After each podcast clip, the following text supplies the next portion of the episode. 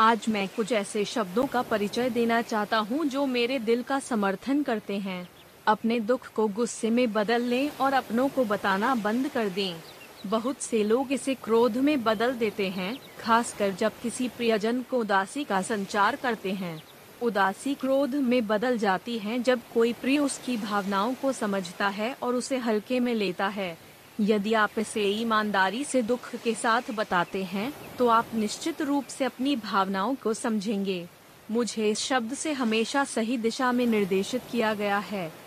नमस्ते सज्जनों। हेलो महिलाओं। यह ताकाजुन है। आया आज अपने भविष्य के लिए ज्ञान का निर्माण करें।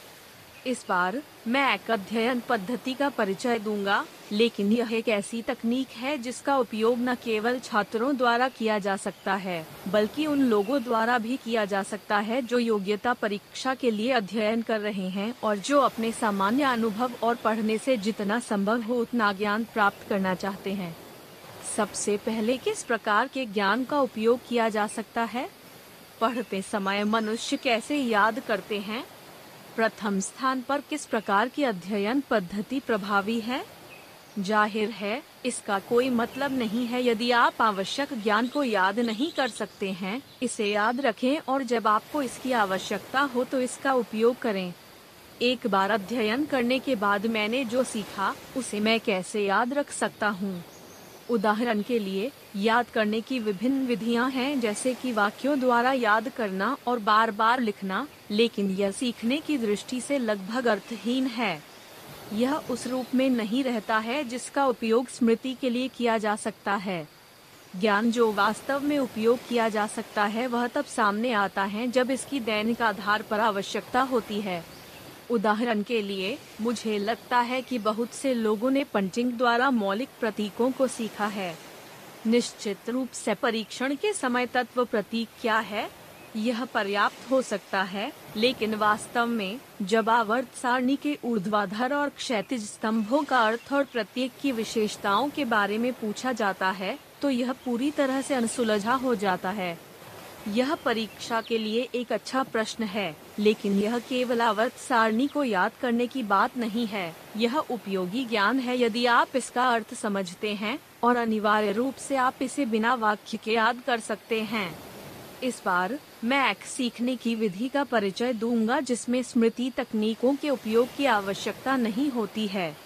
आप इसके बारे में भूल सकते हैं, लेकिन यदि आप इसे जल्दी याद रखना चाहते हैं, या यदि आप अर्थहीन अनुक्रम या चीज़ें याद रखना चाहते हैं तो आपको याद रखने और स्मृति तकनीकों की आवश्यकता है।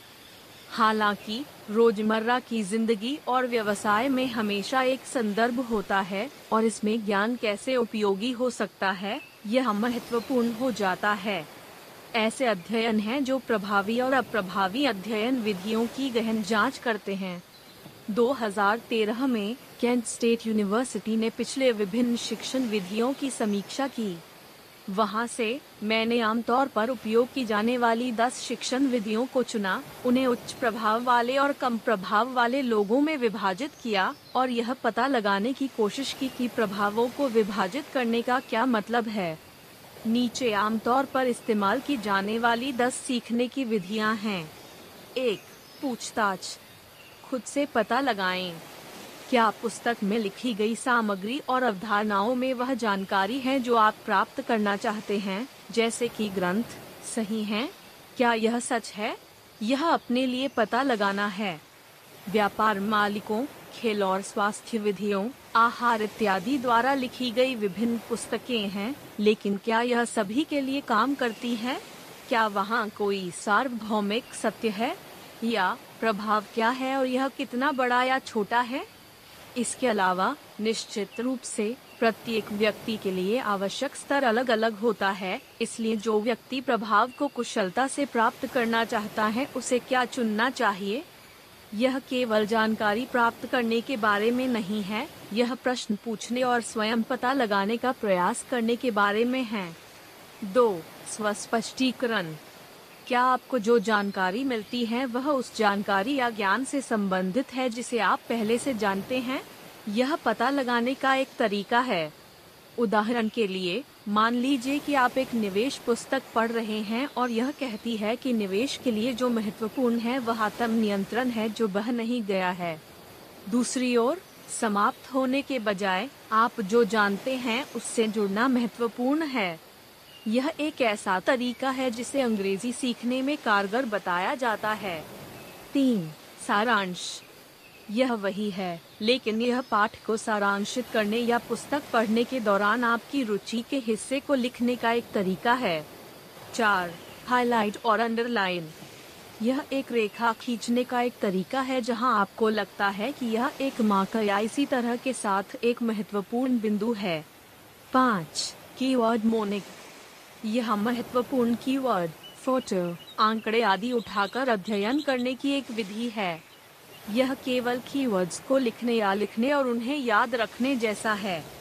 छह, पाठ इमेजिंग यह आपके सिर में एक आकृति के रूप में पाठ की सामग्री की कल्पना करने की एक विधि है।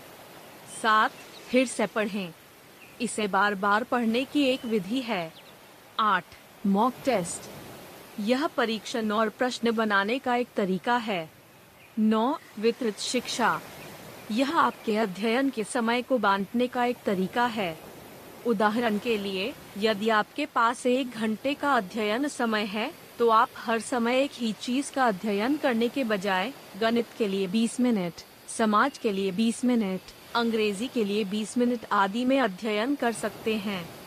10.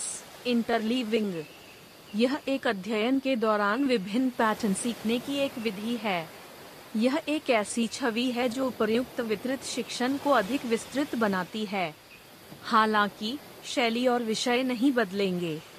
उदाहरण के लिए, यदि आप एक घंटे के लिए अंग्रेज़ी का अध्ययन करते हैं तो आप एक ही शैली में विभिन्न शिक्षण विधियों को मिला सकते हैं, जैसे कि 15 मिनट पढ़ना 15 मिनट लिखना 15 मिनट सुनना और 15 मिनट बोलना। तो इन दस सीखने के तरीकों में से सबसे कम प्रभावी क्या था? शीर्ष तीन कम प्रभावी सीखने के तरीके। एक हाईलाइट अंडरलाइन करें। दो कीवर्ड मोनिक तीन, सारांश। दोनों ही वे तरीके हैं जो हमने स्कूल में सीखे और करते थे। इसके विपरीत सबसे प्रभावशाली क्या था? शीर्ष तीन सीखने के तरीके जो अत्यधिक प्रभावी हैं। एक मॉक टेस्ट दो, वितरित शिक्षा। तीन इंटरलीविंग यह पता चला कि नकली परीक्षा और वितरित शिक्षण विशेष रूप से प्रभावी हैं। प्रभाव में यह अंतर कहाँ से आता है? सक्रिय सीखने का विचार है। कई साहित्य और अध्ययनों में सीखने के लिए सबसे महत्वपूर्ण चीज़ सक्रिय शिक्षा है। अपने दिमाग से सोचना ज़रूरी है। हालाँकि, ज्ञान सीखते समय भी, जानकारी को जटिल बनाने और याद रखने के लिए अपने स्वयं के दिमाग का उपयोग करना महत्वपूर्ण है। जिस क्षण हम निष्क्रिय हो जाते हैं, मनुष्य अब याद नहीं रख सकता। इसका अर्थ यह है कि कोई भी अध्ययन पद्धति मूल रूप से प्रभावी होती है यदि उसे सक्रिय शिक्षण बनाया जाए। यह ज्ञान कैसा था? यदि आपको यह उपयोगी लगता है तो कृपया मुफ़्त में पंजीकरण करें। यहाँ द गुड न्यूज़ है। यदि आप अभी लाइफस्टाइल यूनिवर्सिटी का नामांकन करते हैं, और ऑल यू कै सुन सकते हैं ऑडियो महीने में चार बार या उससे अधिक पोस्ट किए गए हैं। बेशक, आप अब तक पोस्ट किए गए ऑडियो को सुन सकते हैं। यदि आप इसे आने जाने के दौरान ऑडियो बुक के रूप में सुनते हैं तो आप कुशलता से सीख सकते हैं। इसके अलावा, उपयोग की जाने वाली जानकारी आपके लिए जीवन भर के लिए चीज़ों के मूल्य में बदल सकती है है ना? इसे आजमाइए और ज्वाइन क्यों न करें हर व्यक्ति में हमेशा अपना जीवन बदलने की शक्ति होती है आज सबसे छोटा दिन है आय ज्ञान के साथ कार्य करें और अपने भविष्य के लिए आगे बढ़ें। यदि आप एक सज्जन या महिला हैं जो कहती हैं कि यह अच्छा था तो कृपया मुझे एक उच्च रेटिंग दें और चैनल की सदस्यता लें। जल्द मिलते हैं।